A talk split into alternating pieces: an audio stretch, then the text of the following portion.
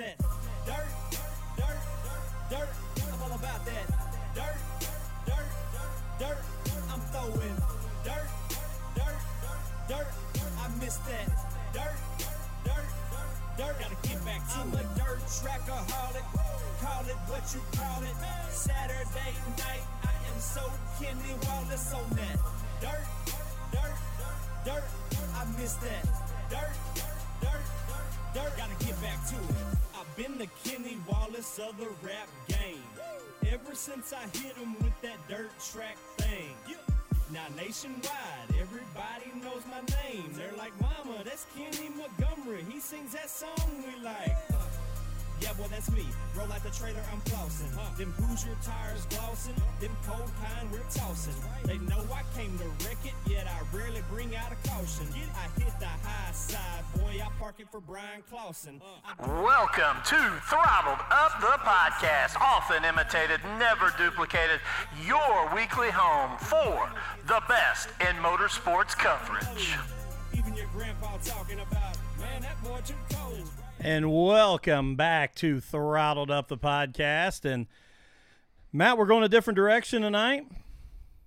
Well, you kind know, of kind of sideways. but it's not really a different direction because if we think about how we we you know we've talked before how these late models are really set up to run now it's not in a straight line anymore No, it's kind of a drift style yeah, so we're gonna go drifting tonight just on blacktop instead of dirt. yeah Yeah, so uh, we are um, going in uh, going to jump in here just a little bit here with uh, dylan hughes um, who is the royal purple uh, Formula Drift Pro driver and in the 129 car. So we're going to be talking to him, and I'm excited because the whole world of Formula Drift, and as I've been doing some research here, it's got some interesting elements that I, I think we're going to have some interesting conversations as they relate over to the dirt world. But first, I want to jump right off here with with this big announcement, and I know everybody. I know I shouldn't say everybody because we're sitting here, but there's a lot of people at the Big E right now yeah.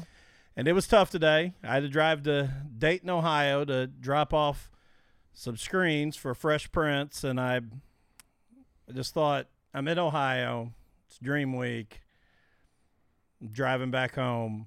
It was a little bit, a little bit depressing. Well, if I didn't have uh, prior engagements on Saturday night, that's where we would be tonight. You know, that uh, feels awful awkward not to be at Eldora during Dream Week, but uh, some scheduling got screwed up, and we got to work Saturday night when uh, we would be over at Eldora. So, you know, I hate that. We were there for the Johnny Appleseed. Yeah, I, I looked like a good race too. It was it was a good race. Yeah, I'm glad for Scott James to uh, he started the tail of the feature and came all the way up to uh, to second place there. That was uh, no actually third. Ricky Weiss uh, got second, but uh, got expensive on the way home. We got within uh, 45 minutes of home, and the uh, the front seal of my transmission went out, so we were stranded on uh, the side of the road. So thanks to Chelsea's brother Chase for coming and getting the trailer, and uh, Tim Clark for coming and getting the truck. So it uh, it got expensive when we got close to home, but uh, it, it was a fun weekend.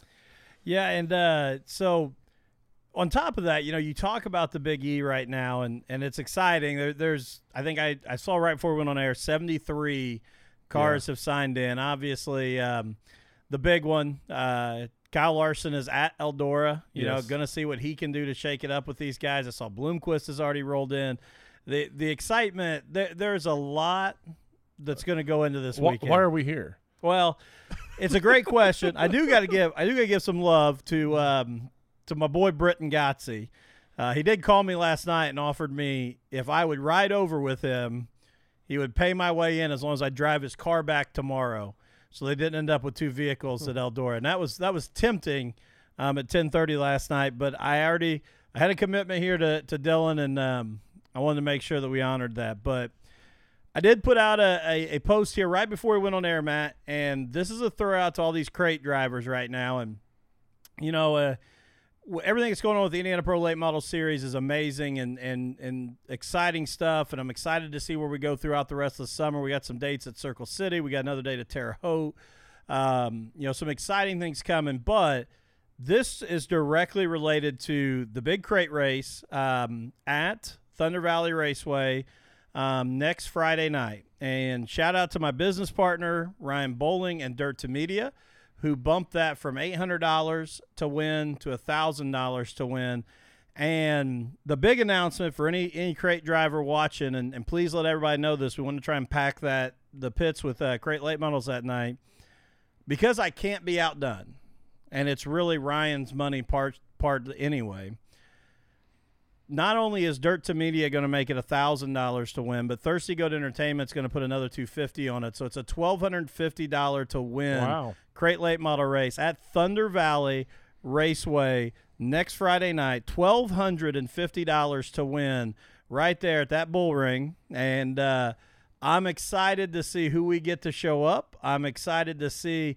I, I- I don't know if I'm supposed to tell these secrets, um, but old Blackbeard himself was over at um, little little dyno action today at Willie's. Mm. So coming right up on a big twelve hundred and fifty dollar to win crate race there at uh, at Thunder Valley. That'll so, be interesting. So uh, from what I understand, Someone needs to call Midwest Sheet Metal though, and let them know there's probably going to be some orders come in after the date. they might want to have some stuff in stock Yeah. for twelve fifty. Yeah, yeah, I could see some doors knocked off. So again, big big announcement, and uh, I want to just give a shout out there to Misty and Steve Leonard for everything they're doing down there at Thunder Valley, and um, you know, and, and we appreciate it. You know, we we've had a great um, turnout uh, from support with Thirsty Goat Entertainment and what we're doing with the the merch side of things um, with Fresh Prints. Um, don't forget. Dirt Legend shirts, a limited run. Um, they are on the website right now, shopthirstygoat.com. You can find them there. We've got Saturdays are for Victory Lane shirts. Um, you know, kind of exciting, Matt. We also have the UPLA Local 812. Um, that would be the United Pit Lizards of America. um, the Local 812 union there, uh, proud supporter of that, that union of uh, Pit Lizards of America. Uh, We also have the iHeart models uh, or late models uh, t-shirts. So, guys, the more the the more we get support with that stuff, and we greatly appreciate it. Uh, the more support we get, the more we can throw back to drivers. And uh, so, again, next Friday night, June 18th, at Thunder Valley Raceway in Salem, Indiana, twelve hundred and fifty dollars to win crate late model race. So, um, guys, get there. Oh, It's yeah. going to be fun. Yeah, if you got a crate late model, you probably need to show up down there. But looking here, jumping back over to, to Brownstown Speedway, um, man, just to, to talk points here real quick, because you know, obviously we were off last weekend. We're rained out the weekend before, so it's been a while since we've been at the track. Uh, and I'm hoping the weather is going to play fair here. Yeah. Even though it's Eldora week, but every time I think it's kind of stopped, we get another like drowning. Um, but when you look at the points right now, you talk about the super late models.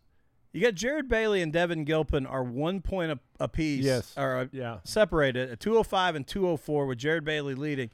But you can't look too far away with Shelby Miles in third with 198, Britton Gotzi in fourth with 195, and Skylar Lewis in fifth with 184. You're talking 20, 21 points separating the top five right there in those super late models. That's going to be a battle that's going to be fun to watch. Yeah, I agree. I think that's going to carry on. You know, the next super race will be next Tuesday, which is the uh, some, the kickoff of Summer Nationals. So you're going to get a lot of names that ain't going to be there every week, and you know, hopefully these guys can get in the mix and uh, you know protect the points. Yeah, making that show is going to be big. Yeah. Looking ahead there to those Backwoods Express UMP modifieds, you know, Matt Boatneck.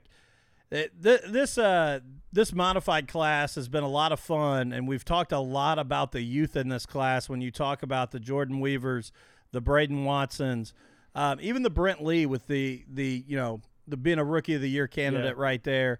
Um, Zach Stalker coming in second year there, but tried and true, man. Matt Boatneck Oh, yeah. at top points again. Yeah, if he rolls out on the racetrack, you got to count him in the equation. You know, he's. I would say right now, all the active drivers at Brownstown, he probably, you know, that races there a lot. You know, you can't count Devin out of that, but Devin's traveled a lot more now. Matt probably has more laps than anybody that rolls out there. You know, week after week now. And- then you go to the P3 Graphics Indiana Pro Late models, and again, water is wet and Tyler Neal is fast. And now I will say, guys have started to catch up to him here a little bit. Um, you've got Tyler Neal there in first place, Steve Peden in second, Zach Burton in third, Robert Rainey in fourth, and Justin Bowling in fifth there. But I do want to point out here, not to be kind of taken out of the mix, sixth place, Shelby Miles right there. And, and Shelby has kind of missed a race because of focusing on the super side of things. So depending on how many more races he kind of falls in there in those Indiana Pro late models, it's going to be interesting because I know Peden's got a wedding coming up.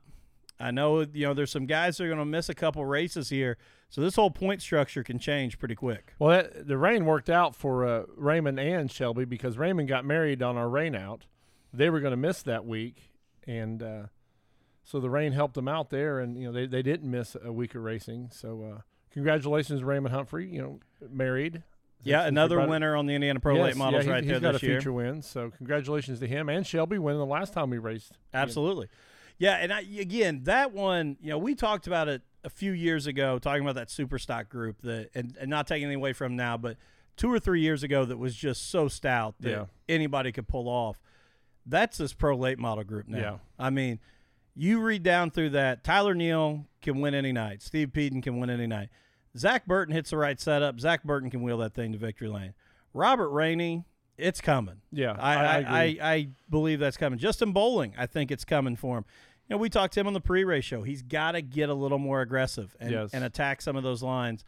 he Uh, needs to worry, quit worrying about what am I going to break, and just focus on racing. You know, he it- he reminds me when Darrell Walter first became a car owner, he started worrying about the the check that he's going to have to write, you know, for racing. And I really wish that uh, you know Justin could get just get in there and, and race and not worry about that that pocketbook one night. And I think he would see huge results. then you talk about Shelby Miles, can win any night. Keaton Streville, Alan Magner, Colton Sullivan, Raymond Humphrey, Brian Wilhite, Josh Bowler, and one that you know I think is a a dark horse any night he shows up. There's Tyler Kane, and Yes. and you know he's kind of bounced in and out of the Indiana Pro late models, but I'm telling you. That guy can show up any night and, and win. So you're talking 12 to 15 Mm-hmm. Well, you- deep. You got to put Tyler Collins in there too. Tyler Collins, absolutely. You know what? I didn't even. I didn't because he's he's kind of bounced around a little bit, and I didn't. Well, Jeremy the- Owens is one. Picked up a win Yeah. at Thunder Valley just a couple weeks ago. Well, you got you know Tyler Collins. Last time he was at Brownstown, they raced the night before at, at Moeller, and realized he was broke after he got to Brownstown, had to leave. Yes, so, you're right. You know that uh, unfortunate there for him, but he's another one you just cannot rule out of. You know he could uh, you know he could go to victory lane. That's what I mean. You're 12 to 15 drivers deep that can win on any given night, and and and you know going back to Tyler Neal, and I tease all the time because you talk about that. You know, water is wet and Neal is fast, but you know he's done such a great job of trying to stay up front, but everybody's chasing him and and catching up now. Then, uh, as we look at the Pewter Hall Super Stocks, JT Huffman again leading that thing, and you know he he's talked about you know was he going to try and race points and what it would mean, and um, but holding on right there, uh, following him, Brad Fry in second, Zach Sasser in third, Derek Clegg in fourth, Tommy East in fifth, and again, shout out to Tommy, Yeah. man, first time feature winner well, there. JT JT also. Yeah, absolutely. Good point. Good point. All in one pools pure stocks. Dustin Carr uh, in first place there. Tommy Fleener. Um, and, and this is another group here as you look down this list. You know, Dalton Rourke's got a couple wins He's on the two, year. Yeah. Dustin Carr has been extremely strong. Keaton Streville's in this group as well. You know, there's a lot of guys, and you- you can't ever count out the good old dirt track Donnie Wilson. Right on. Yeah. And so, uh, that that is one gentleman probably more upset than we are Oh, the hundred percent. that he can't be over in uh, Rossburg this this weekend. So because you know he he is racing for points at Brownstown. I and- I'm just hoping he brings his grill to Brownstown yeah. because that, I mean that would be if he wants to cook Saturday night just to keep the traditions up. I, I agree with you. All right, well, Matt, we are going to uh, take our first break for our sponsors here, and uh, we're going to get Dylan Hughes again, um, Formula Drift Pro driver for the Royal Purple 129 car, and we're going to get a talk to him. So we'll be right back with him. Race Clean Products is the cleanest brand in motorsports. No matter if you're using the original or the all new Fast Hands formula, you are guaranteed to keep your hands clean under the most intense racing situations. The original Hey, Dylan, or blue got us, brother? formula is perfect to keep at the sink in your race shop and will ensure that you won't come home covered in grease and grime. But for those unavoidable messes at the track, and you don't have time for a sink in water, be sure to have a bottle of Fast Hands in your trailer. It could be your most important tool. Race Clean products can be found at www.goraceclean.com. Dirt to Media continues to expand its coverage of local racing for race fans. They've expanded to over 70 live events for the 2021 racing season. The live event schedule includes live weekly racing from Brownstown Speedway, Salem Speedway, and Thunder Valley. VIP members can still get all their on demand racing coverage the next day for one monthly fee. And their monthly fee also includes live racing action each week from Thunder Valley Raceway. In addition to all of this local action, be on the lookout for special events from regional tracks around the Midwest. If you aren't getting your racing action from dirt2media.tv, you're missing out on the best coverage in the Midwest. Gilpin Electric and Generator Services is a customer first company that takes care of all your electric and generator needs. They are your go to dealer, installer, and generator service company. Don't be stuck without power during severe weather this year. Contact Gilpin Electric and Generator Services on Facebook or call them at 812 953 1261. We've all heard horror stories about insurance companies and insurance agents. Let me tell you about my family's agent, Tommy Taylor. Tommy is an agent at Indiana Farm Bureau Insurance and is a multi line agent that can keep all your insurance in one place. Why is a dedicated agent so important? When you have the unexpected occur, you'd much rather know the person on the other end of the phone. Contact info for Tommy 812 372 4483 at extension 2447 or look him up on Facebook at Tommy Taylor, Indiana Farm Bureau Insurance. Don't be another horror story. Stop knocking on wood and relying on a 1 800 number. Trust Tommy Taylor today. All right, and guys, we're back, and we're going to welcome in Dylan Hughes with us. And uh, Dylan, welcome to Throttled Up the podcast, brother. Thank you very much. I appreciate it. How you doing? Good, man.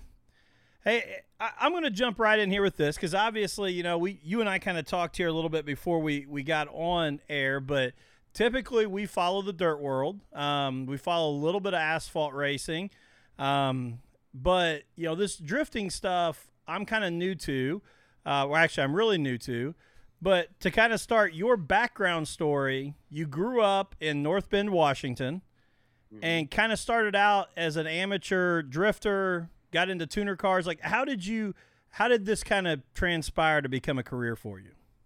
Well, growing up in kind of a small town in the Northwest, um, my dad, I was lucky enough, my dad had a pretty sweet shop. So uh, we had a hydraulic lift and uh, a couple of welders and tools and everything. So I was always the kid in high school that I was always hacking mufflers off people's cars. so I was that guy. So I probably did, you know, every time somebody got a new truck or got a new car or whatever, I was the guy to cut the exhaust off and get them and weld that thing back together. Um, so definitely kind of come from a background of working on stuff, grew up racing and riding motorcycles um, on and off road. And, um, really we were pretty heavy into the trucks. So I was into like solid axle Toyotas and wheeling and all that kind of stuff, kind of going out in the woods because we've got a lot of sweet, sweet wheeling spots out in the Northwest. So um, really just kind of started off with that. And then my buddy had like a piece of crap five liter Mustang. Uh, and he had a super long driveway that was paved. And he was like, get in one day. And I jump in there and we just do burnouts all the way up and down his driveway and, you know, kind of like drifting and sliding around. And I was like, this is the coolest thing I've ever done in my life. So from that point on, I decided I was like, man, I'm tired of going slow rock crawling. You know what I mean? Like, I want to go fast. I want to scare myself.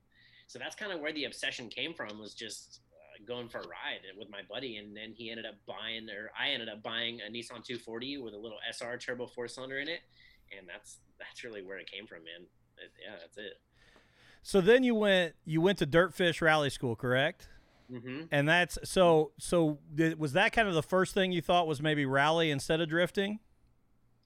Yeah, I think um, with Dirtfish, it was kind of an opportunity to get my foot in the door in some sort of racing anything. Essentially, at that time, I wanted to work on a rally team or work on drift cars or just be a part of more racing. Uh, I was doing underground work for a construction for a construction company, and it was fine. It made great money, but it wasn't what I wanted to do for the rest of my life, right? So. Um, got my foot in the door at Dirtfish. I knew how to run equipment, so I was like the tractor guy, grading the course back together uh, for all these guys who go out there and mess it up. So I did that for about six months and was like over that, super ready to get into something else. And uh, they ended up opening up a position in the shop where I was able to go in there and learn how to fabricate a little bit better. So the guy who taught me how to do roll cages and bend tube and fabricate proper, his name is Derek Nelson. Um, and I stayed after work and kind of learned how to do that. Kind of helped him on a couple of side projects. We started caging cars together. Um, and then super random, Dirtfish decided to sponsor a rallycross team. So we ended up sponsoring the Red Bull Dodge Rallycross team of Travis Pastrana and Bryce Menzies. Um, this was like right when I turned 21. Uh, they had a couple issues with a couple of mechanics, and they were like, "We need somebody to go work uh, at, at, traveling to these events, international events." So 21 years old, they're just like, "Hey, uh, you were here for like the whole build process of these cars. Uh, you want to go to Barcelona?" And I was like, "Yep, sure do." And they're like, "All right, sick. You're going in two weeks."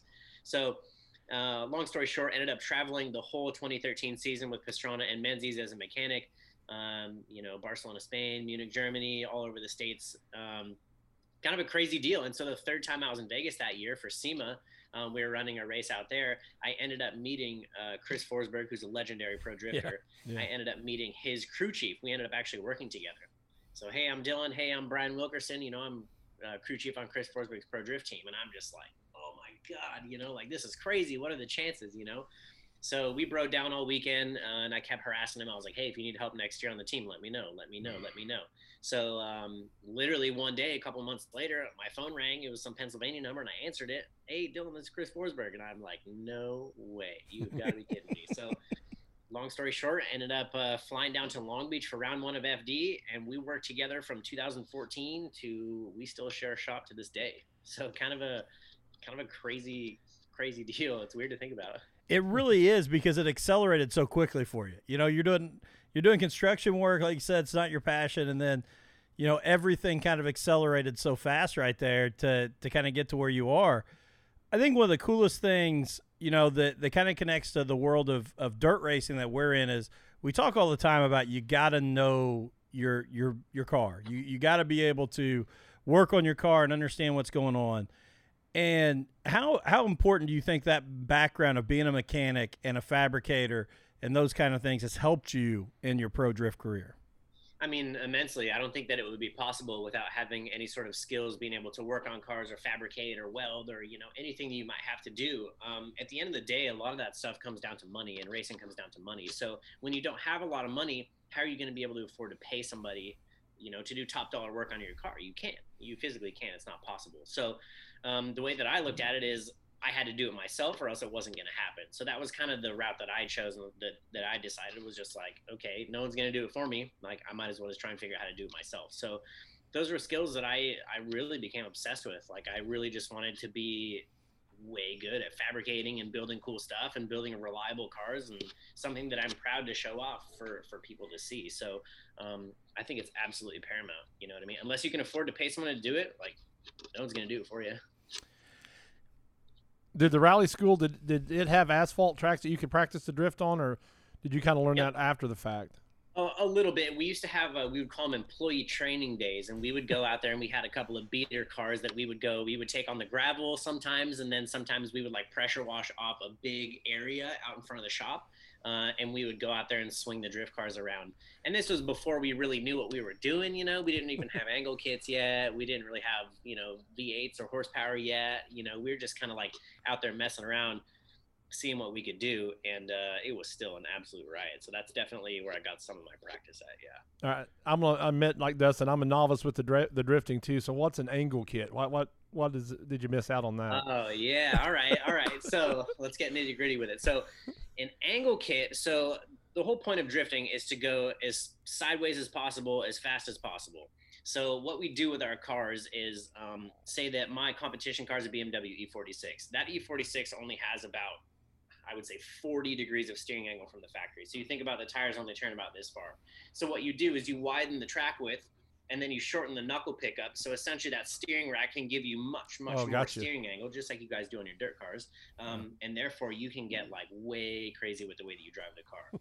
um, you can put a bunch of rear grip in the car by lowering tire pressure, running a softer spring rate, or different sway bar uh, options. Um, and you can take that thing and you can just chuck it in 90 degrees to whatever you're aiming at. You know what I mean? So it's just a very, very, very aggressive way of driving the car uh, is what an angle kit helps you helps you achieve. So big steering angle, big throttle, big initiations. It's all good fun. Well, you know, we were talking before we went on air that it re- there is a lot of crossover, especially mm-hmm. when we're talking dirt late model world you know, late models today don't go straight like they did 30 or 40 years ago. Everything's about how you can slide them through the corners and then get that bite coming off. So there really is some translation here from the drift world to what we see every week. Yeah, I think so too. Especially uh, the cars without the big wings on top of them. I see those guys driving at crazy angle, and we don't necessarily run staggered tires size, um, but we can run staggered spring rates. We can run staggered tire pressure, and even staggered sway bars help us as well. Um, we're mostly independent rear suspension on pretty much all the drift cars, so um, we end up running a bunch of toe to try and get that dig. Um, the, the tires that I run on my car now is a 290 540 uh, GT radial. It's an 18 inch wheel. Uh, and usually competition comes around. I run them at about 10, 12 psi. Oh wow. Wow. Uh, the tires only last about two laps. so what, what you'll do is you'll go um, the higher car that out, that qualifies higher. You'll lead. Um, you'll do an entire lap based on a, a, certain layout that they want you to do. If you straighten, you lose. Uh, so you have to be drifting the whole time, no matter what. And then you switch places, and then the car that just led will chase. And then after that, they'll decide a winner. So then it would be uh, depending on your car. Um, everybody get a new set of tires. It'd be about two gallons of fuel and about four pounds of nitrous in my car. Eh, maybe Oh. three. And for those who don't know, just to just to go back, and again, I'm a novice, so you can jump in and explain it. But drifting is a judged competition. So Drifting is a judge competition. yeah. So for those who don't know, you you qualify, and then it actually staggers out a a 32 um 32 tandem bracket basically. Head to head bracket. Yep. If everybody Yep. thinks of like March Madness for our dirt fans, and this is Indiana, so we have to think basketball to get through things. But it's it's a it's a bracket, and you're you're paired up in that tandem with a a leader and a chase car. And can you kind of explain? Obviously, the leader's setting the pace and the angle, and the chase is basically mimicking that to the best of their ability. Correct? Yep, that's right. So essentially, what we do, the higher qualifier leads first. Um, so you know, 32 versus number one, 31 versus uh, number two, so on and so forth. Um, they have a certain section on the track that they want you to run, and maybe um, we're not necessarily looking for the fast line through the track. It's whatever flows the best. And when I say what flows the best is um, what's the most dynamic to watch? What's the most impressive? So what we'll do is we'll usually take, say, a five eighths mile oval. Um, we'll run it backwards sometimes. We'll run it regular sometimes. Um, but you'll initiate into that bank and they will want you to drag your back bumper on the, the top side of the wall the whole way around. So you're sideways bouncing off the wall the whole way around, but trying to keep it as smooth as possible in the lead position. The chase car is trying to mimic exactly your perfect line as close as they possibly can without hitting you. So you can imagine that there's a fair amount of room for some carnage to happen. Oh, yeah. there's People ramming into each other, people flying off track. It's the best. Um, so yeah, that would be say that would be called outside zone one. So that would be you'd get judged on that one zone depending on how good you do. And at the end of the day, the car that runs the tightest tandem wins. So essentially, um, you leading first might be a little bit of an advantage just because then you can talk to your spotter who's up in the tower watching and be like, okay, how did he do in the chase position? Because in the lead, you're just locked in doing what you got to do, and you're just kind of you're you're trying to not listen to their car because they're like literally riding passenger with you, almost touching. So kind of got to put that aside, and they can say, okay, well, he messed up coming off of the bank. Um, you gapped him by about two lengths across the center, and then you were able to, you know, he got back onto you. Okay, so you just have to do better than that, essentially. So it's it's kind of crazy. it's definitely crazy. And and a big part of it too is, from what I understand, you know, and it's the same thing obviously in the dirt world too. You don't want to be seen making adjustments. I mean, steering adjustments. You want to be as smooth and set that car up so it drifts without a bunch of sawing on the wheel, is what we would call it. Yep, yep, definitely. Um, you know, and that comes down to a lot of car setup. That's that the spring rates we were talking about, the sway bar, uh, the tire pressure. You know, we have a lot of different things that kind of. It, it's easy to mess your car up and, and put too much grip into it, so you, you you're fighting it. You know, the car doesn't want to be fluid um, and stable around the track, but there also is a fine line because at the end of the day, the fastest car still kind of wins. Um, because if you can put more grip in your car in the lead position, you can pull a gap on that guy. And then if your car's fast and easy to drive, you can stay real close to that dude when you come back into your chase position. So um, at the end of the day, the fastest car still wins, and the cars are getting faster and faster every year. Um, and a lot of the cars out there, like you're not really competitive unless you're north of 850 wheel horsepower. Oh wow. Wow. There's a whole lot of trust in that too, right? I mean, since you guys race so close, I mean, because you could accidentally screw you know both of you guys up when you get that close, right? Yeah. And you know that's kind of one of those hurdles that you have to overcome. It's just at any time you got to be ready to just put both of your cars on the line and just do what needs to be done and that's run doors you know what i mean so it, it is and that's what's hard about it is committing through the smoke and that's the other thing that you have to remember is these cars it goes through a set of tires every two laps. So that thing is spinning the tires so fast that it is absolutely billowing tire smoke off of the back of the car.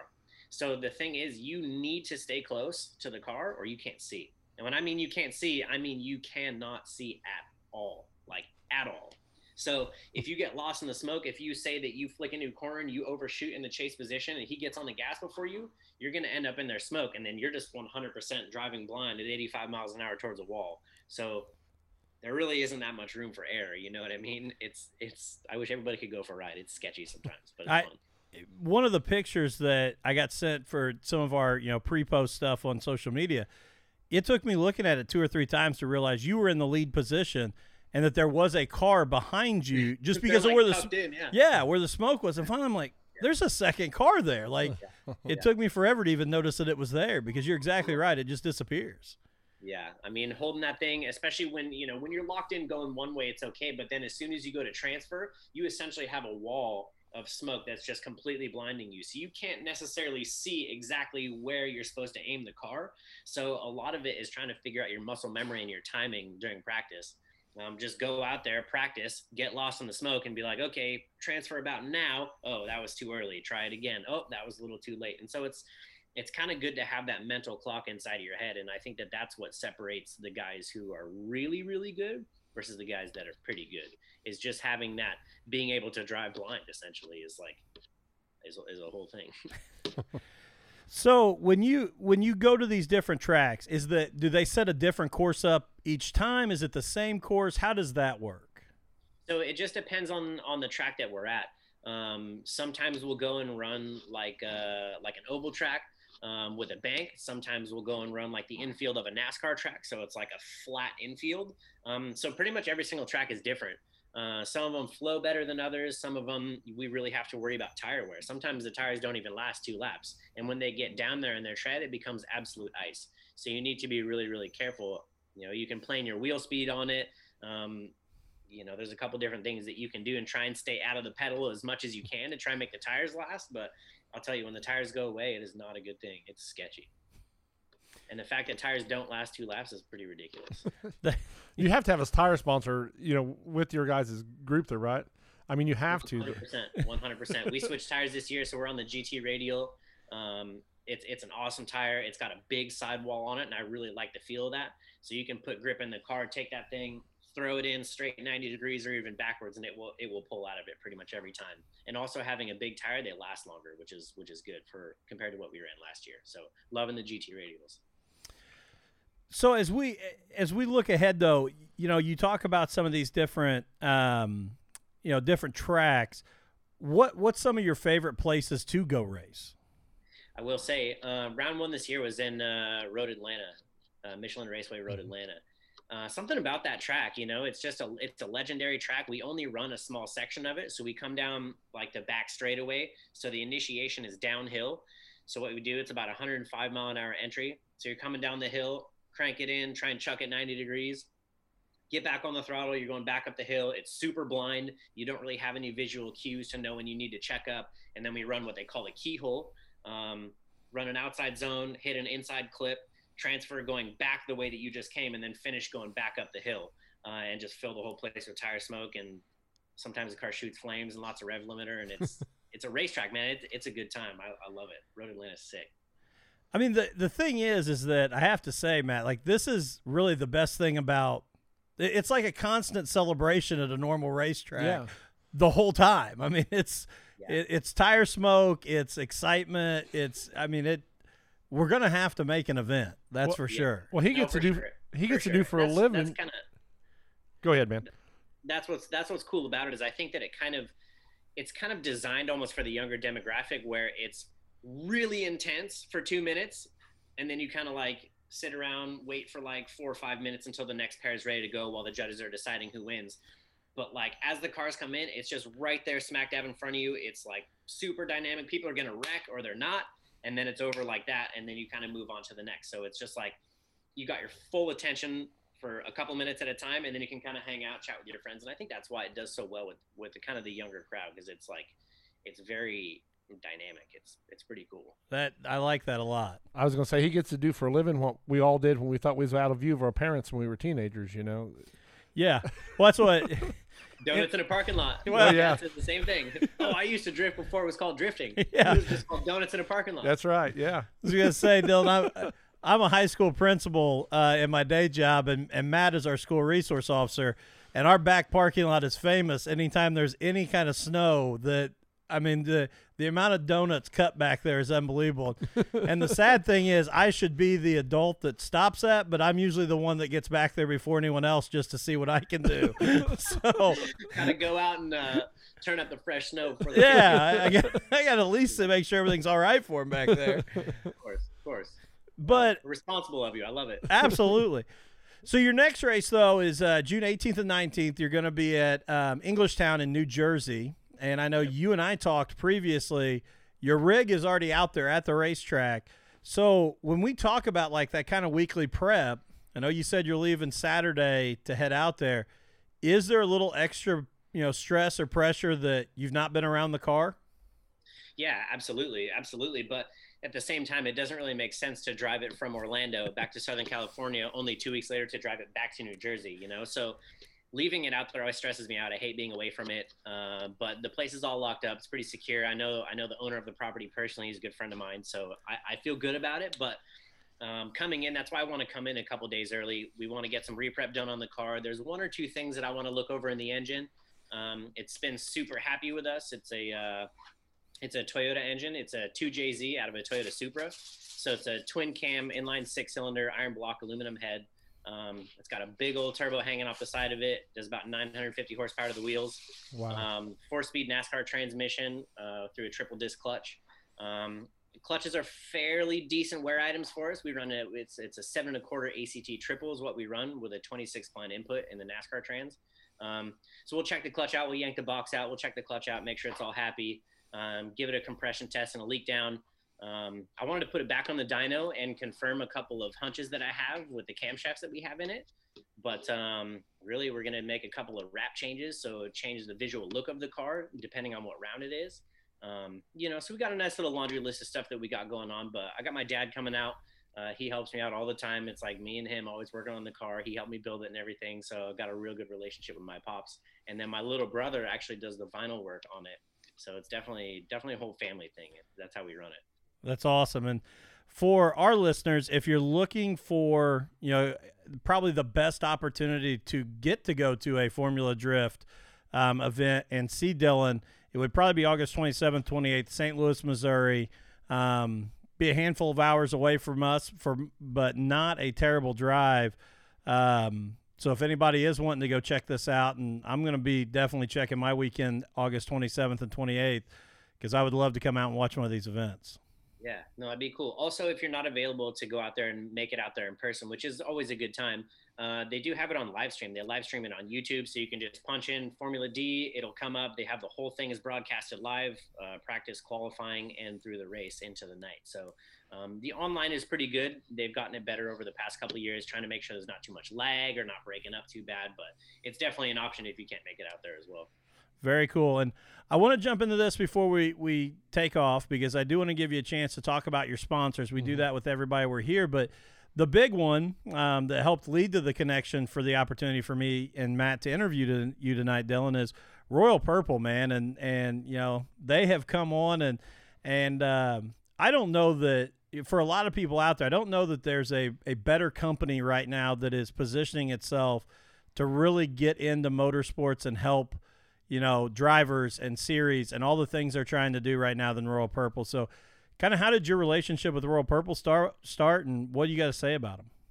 Well, first off, I will say that I started working with Royal Purple back in the Dirtfish days. So when I was working on that on that team and doing the reprep on all the rally cars and grading the course back together, uh, Royal Purple was the official oil of Dirtfish Rally School. So I have poured literally hundreds and hundreds of quarts into these rally cars when I was changing the oil in them, and then moving forward, they kind of split ways. They did whatever. So I even had like old royal purple shirts that I used to wear back in 2013 and, you know, hats and all that stuff.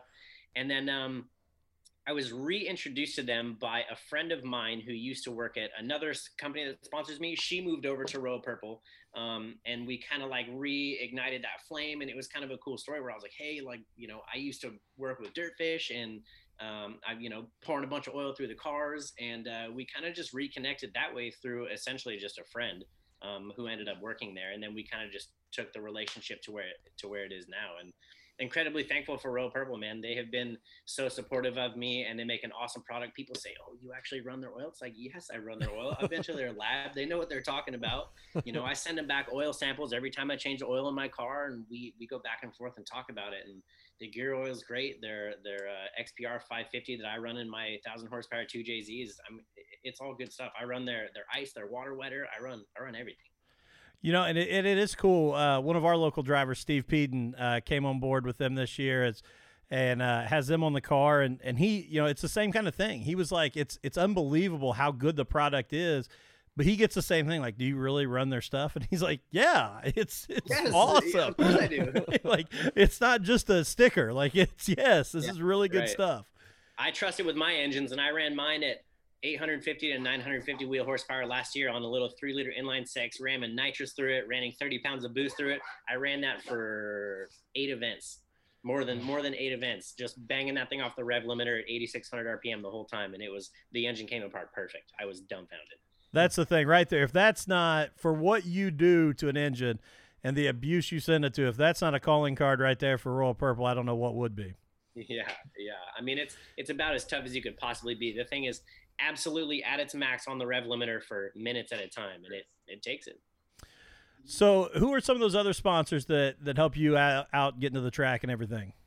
Yeah, so GT Radial is the tire one, man. That's a big one for us because um, we go through so many tires in a year that it's literally not possible without a tire sponsor. So I'd like to shout out GT Radial. They've been great to me this year. Um, if they're a new sponsor for us this year, and I'm just really stoked to get on that big boy 295 because that's quite a bit bigger of a tire than I was running last year, which is good for us. Um, we have Permatex. Permatex products. They've been they've been great with us. So they make all of your um, you know all your gasket makers all your thread lockers i mean they make literally like a thousand different products and uh, i'm lucky enough to have them as a title uh, on a couple different rounds for me um, you know lots of part sponsors uh, brian crowder helping me out with engine parts uh, super tech valve train uh, engine supply puts our two jzs together act clutches uh, drive shaft shop axles we got advan racing yokohama wheels on our car um, I mean, we got we got a lot of people helping us out. It's pretty impressive to see kind of where it has come from, and I just feel incredibly lucky. Like it, it's I can't believe I get to do this for a living. It's pretty cool.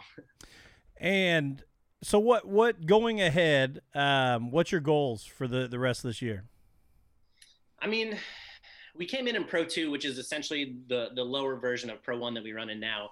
Um, and me and my good friend from the Northwest, we went back and forth for the championship. I ended up getting second overall. He ended up winning, but it was me and him on the podium pretty much every single time. So I got a bunch of carbon trophies in Pro 2. But now that we've leveled up to Pro 1, these are guys who've been doing it for 20 years. So these dudes are really, really gnarly. So if I can figure out a way to finish top 10 at the end of the year and get myself one of those carbon trophies, if I could get on the podium, I think that that is a realistic goal that I'm really shooting for this year. That would be like, that would be really cool. And I got to give you credit too. You know, that was one thing. I watched a, an interview with you on the the Formula Drift website, uh, doing some some preparation for this, and and you talked about how important realistic goals are for you. And I think that's something that a lot of drivers sometimes eh, they throw out these these crazy goals, and it's being realistic and allowing yourself to go achieve those. I think will make you more successful in the long run. I believe so too. I mean, of course, when we show up, I'm ready to win. You know what I mean? Absolutely. I more than anything. But at the end of the day, we're talking about dudes who have been doing this professionally since 2003. So I didn't even know what drifting was in 2003. I was 11 years old. So Yeah, know, you- yeah, you did. It was how donuts, long man. These guys have been doing this. Uh, you knew in, in 2003 it was called Donuts. Remember? yeah, exactly. Believe it or not, the very first the very first Formula Drift event was in uh, Road Atlanta, 2003.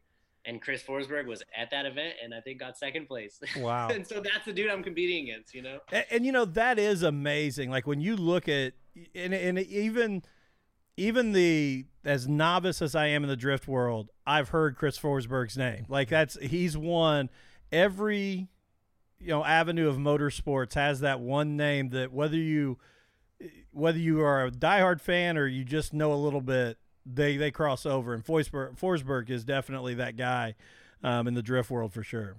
Yeah, for sure. Another another name, Vaughn Gittin Jr. Uh, he's a factory-backed Ford driver. Him, him and Chelsea didn't know Denofa run the Mustangs. Those Mustangs are like the gnarliest cars of all time. Um, those guys got a pretty solid program put together. The Papadakis Racing Team, based out of Southern California, they're a factory-backed Toyota team. Um, so they're running the new Supra with the B58 engine. Um, you know, Ryan Tuerck, uh, you know, all these dudes are just legendary guys. Dai Yoshihara, Ken Gushi, all these different guys who've been in it since the very beginning. Um, and they've been in it for for a reason. Like the dude's absolutely shred. So here I am, my second year with my own car, and I'm like, all right, let's go beat these guys. You know what I mean? So it's it's it's a learning process, but uh, I can wheel a car pretty good, and I'm confident that my time will come. That's awesome. And if, if there's somebody out there, um, you know, that's that's watching tonight, that's a young kid that says, you know, this is what I want to do. What advice would you give them to get into the drifting world? Man, just uh, accept the fact real early on that nobody's going to do it for you. Nobody's going to put in the work. Nobody's going to nobody's going to help you to where you want to be. People will help you, but you need to already have the forward momentum that is that comes within yourself. Um, you're going to have to deal with a lot of crap along the way. It's not it's not a smooth path. It's a very rocky, very expensive, very annoying path. But at the end of the day, if you want it bad enough, you can do it. And I think that I'm a true testament to that because I don't come from money. You know, my parents helped me out when they could, but you know, a lot of this is just you know moving from Washington to Baltimore, Maryland at 22 years old to go and work on a race team, and then work did that for a couple years. Go back to Washington, work in Oregon for a year on a race team, end up in SoCal. You know, you just you got to go where the work is, and you got to go what you truly think deep down inside is going to make it. Um, you know, make it for yourself. So at the end of the day, just don't ever, ever, ever give up, and just uh, don't expect anybody to hold your hand because nobody will. And I love that advice. And I think one of the coolest things again about your story too is, and you said it there when we were talking about Royal Purple. You know, be willing to do whatever jobs you can go get. You know, Yeah. it may be changing oil on the you know the grader when you're grading the track back at, at a dirtfish you know rally school, and I'm not knocking that at all. That's your foot in the door to get the next step, to get the next step. So, you know, keep yourself humble, keep yourself ready to work, and um, you know, I I think you've got an amazing story, man, and um, I'm I'm really pumped that we got a chance to talk to you. Yeah, no, I really appreciate it, guys. Thank you very much, and uh, I hope to meet you guys around sometime. I really appreciate your time. Absolutely, man, and we uh, we wish you the best of luck. And uh, again, check out uh, all the live streams if you can't make it out August 27th, 28th. You can uh, check them out at St. Louis. Uh, but Dylan Hughes in the Royal Purple uh, Formula Drift Pro Car, uh, repping it right there. And uh, Dylan, man, we uh, we appreciate you and we wish you all the best. Absolutely. Thank you, guys. I'll catch you soon. All right. All right, man. Thank you.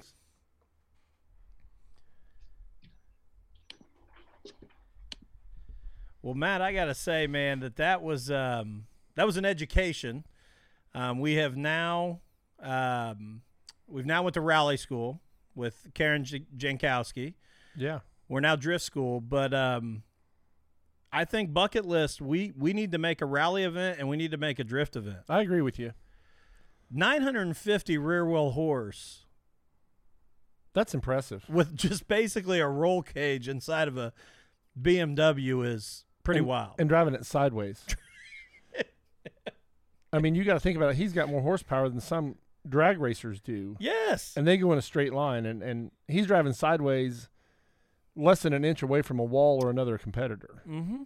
Yeah, that's He's driving it how every NASCAR driver on Sunday complains when their car is. yeah, except for Larson. Yeah, yeah. Larson Larson may be the one guy who could transfer over to Drift World as well and probably cut it. I do think it's really intriguing the judging aspect, and Yeah. I, I honestly forgot to mention, but I, I I wanted to ask him, but I wonder how much controversy comes in play with that because, you know, like when you and, and he did say nine times out of ten the fastest car still wins. Yeah, But you think about even in our world, in the dirt world, when the tower or official or flagman has to make a call, there's always 87 different views of the way that call was made. So and I- it depends on who you're rooting for, how the the view comes through. no, Yeah. Yeah. You're talking about bias. Oh yeah. I was going to say those judges must be put up somewhere, and none of the competitors are Oh, yeah. told where they're Yes. at. You they're, know, they're at a location not to be they're released. like, hey, all the judges are in that building to the right, and they're really to the left. You know, yeah. Because yeah, if, in dirt racing, if there's ever a call, you got somebody beating on the back door of the tower. You know, And that's what I wonder. I wonder, and I again, I should have asked, but is it something where they go into this knowing that it's a judge competition, and maybe it's they get it, or I, I don't know, because I, I that part is really interesting to me, and the whole idea of the bracket is really interesting Yeah, to yeah. me. But I, I I was confused with the fastest car wins because if you're the trail car, how are you the fastest car? I, I guess I'm lost with that. If you're out, if the guy's out front, and you follow him, there isn't a pass. You know, I guess in my mind, I'm still thinking racing, and you got to be in the lead. Well, I think when he says the fastest, it's because so if if you're the lead car and I'm the chase car, you're setting the tempo. So you're pushing it as hard as you think you can. If I can stay door to door with you, that means I can run Gotcha. right Okay. with you. Okay. Then when I'm the lead car, if you can't keep up with me, I'm the faster car. Okay. So I think if I'm understanding it correctly, I think that's what he meant. Because I kept trying to think, how's the trail car ever get the lead? You know, that's, I was lost with and, that. and I'll be honest, like I obviously, um, you know, I, I was very upfront. I'm a novice. I don't know a whole lot about drift cars or drift competition, but it was cool when I was kind of you know researching this because, like I said, I looked at that one picture. I had no clue there was a second car, and and he's exactly right. And I'll have to pull it up. I don't know if I can pull up. I've got these images here that'll that'll shuffle. Let me see if I can get this pulled up and and kind of show people, but. Let me see. Pull it up here for you too, Matt.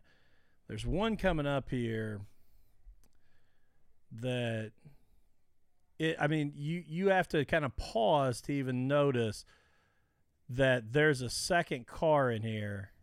It's not that one. That's an impressive picture, though. Oh, the the the, the pictures that were sent were just absolutely amazing. Um No. Come on now. I, I talk this game and then now it just keeps shuffling through here. So let me see if I can It's randomizing on me. Maybe I didn't even put that picture in here. Um All right, I had a I had somebody that needed to talk to me. Here we go. this is it. If I can get it to Oh, right wow, there. Yeah. right here is the second chase car, And it's Corvette. and it is right in yeah. his door. Oh, yeah. Wow. and there's no way he can see what's going on. So yeah, that took way longer than I wanted it to, but uh, That's impressive. so I, and again, I think it's so amazing to hear him talk about the the difference between being on a bank surface to a flat track to the ability to control those things and, and do it with you know the style and all that kind of stuff is just just wild to me. Oh, yeah. And, you know, you listen to him talk about growing up, he really didn't have a background in that.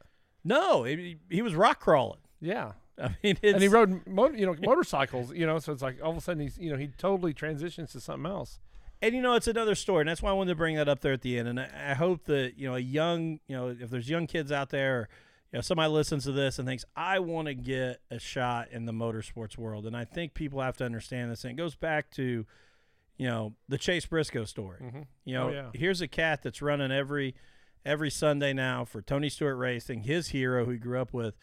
You know, Chase left and went to North Carolina and pushed a broom yep with no promise. Just said, "Let me in the shop. I'll push a broom."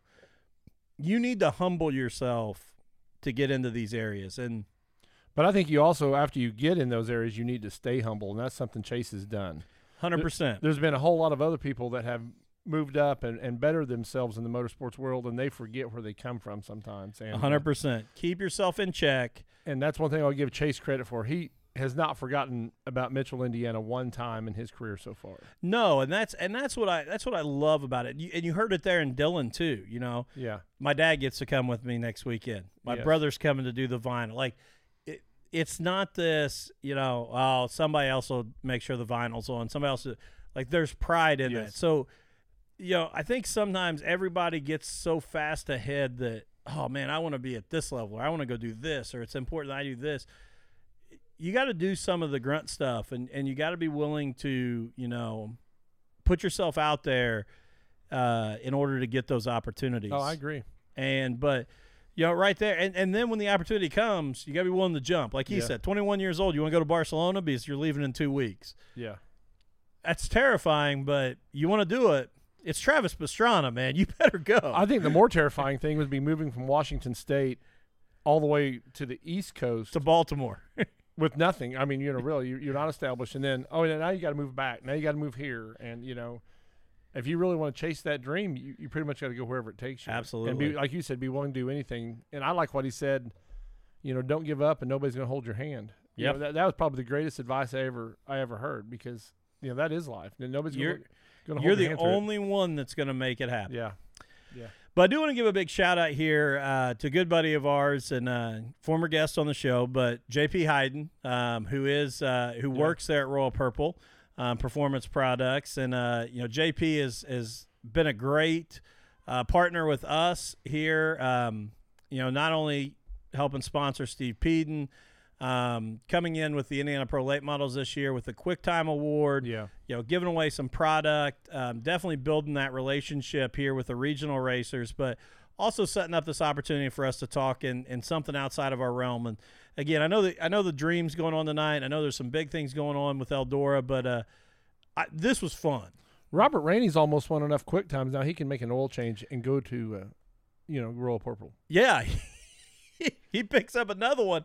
He's pretty much got Yeah, a whole you know. set of oil. Yeah, that's uh, so I, you know, that's that's awesome. And I was also going to tell tell Dylan back in the day. You know, everybody had a buddy that had a 5.0 Mustang. You know, that's like having buddies with Jeeps now. You know, that was you always had that buddy that had the Mustang. So you know, when he said that, I was like, oh, and I, I guarantee everybody heard that. Thought, oh, I had a buddy with a 5.0 Mustang. You know, even even now the difference is when in your era and this isn't even an old joke in your era those 50 mustangs were new in, Yeah. in my Yeah. era they were getting Yeah. pretty ratty and rough Yeah. but we still had a buddy with a 50 mustang. I actually seen those sitting on the new car lot. You know, like my gosh, have you seen this 5.0 Mustang? You know, Yeah. the old fox bodies Oh, yeah, they- those are the best those are the most beautiful Mustangs ever made. I Oh. think so. Uh, One of my good buddies in high school, this is that story, had a Fox Body 50 Police Interceptor Mustang. Yes. And I'm telling you, that was one of the meanest cars I'd ever been in. oh yeah. Um, and just gorgeous, gorgeous car. So you know, we had to find the rich kid back in my day that had Yeah, the five yeah. By, uh, by the time I got there, Yeah. there were a dime a dozen sitting in somebody's yard. you know, Vanilla Ice had a convertible one in his in his Ice Ice Baby, you know, video. So. Yeah, uh, that's. I'll I'll take that old joke, man. You know. Well, that that really wasn't even an attack on that. It was just that they were still around when I was there too. It Yeah. just was they weren't. I seen my white hair shining when I was turned around backwards in the, you know, there. So it's. Uh, Hey, I do got to just again a reminder there. Um, you know, shout out to Ryan Bowling at Dirt2Media, and then us at uh, Thirsty Goat Entertainment. Um, again, next week, Friday night, Thunder Valley Raceway, crate late models, twelve hundred and fifty dollars to win.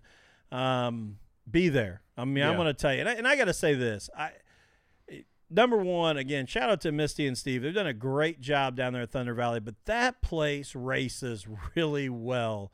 And you wouldn't think that crates would run on that little bull ring as well as they do, but it they put on a heck of a show. Oh, yeah. so um, definitely check that out. If you can't be there, um, remember with your VIP subscription to dirt2media.tv, you get all the weekly racing uh, at Thunder Valley Raceway as a part of your subscription live. So you can watch that live racing action as a part of your VIP monthly subscription. So, Matt, again, I don't know what's going to happen this week, whether Mother Nature's going to play nice or not. Um, It's gonna be. I know it's uh, supposed to quit raining by the weekend, but if it keeps raining like it is, I think we're gonna get too much during the week. So I'm a little nervous. And we always know the thing at Brownstown Speedway on weeks like this is it's not the track surface because it's supposed to be 90 and partly sunny on Sun or Friday, excuse me, Saturday, with not much rain on Friday. The track surface will dry. The Yes. problem is going to be the pits, if they've sat in this water all week. Yeah. So And I noticed on the way down here, there's a lot of fields coming Standing water. standing water. yep.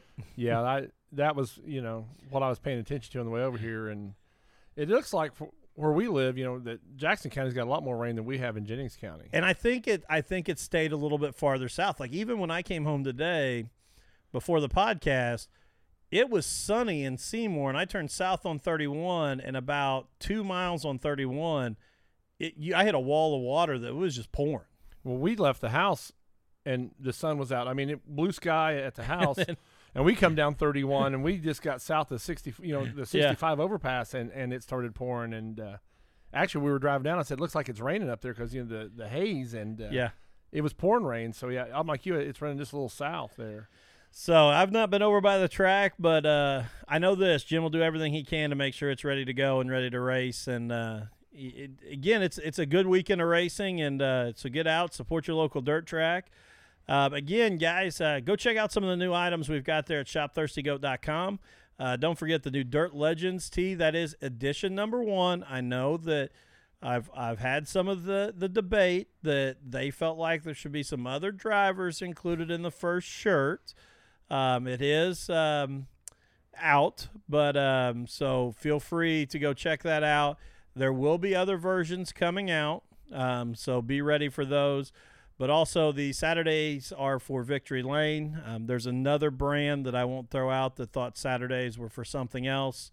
Um, I think the boys, uh, we felt like Saturdays were much more for um, Victory Lane.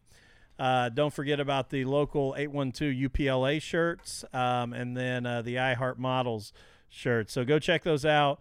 Um, make sure, again, we appreciate everybody's support. Uh, don't miss out on uh, Race Clean products also at goraceclean.com. And uh, Matt, we'll be back and better than ever. Oh, yeah. I'm All right. ready. Two races before we come back, or actually possibly three. Yeah, so- if we get in Summer Nationals. Yeah. All right, right. guys, we'll be back in two weeks.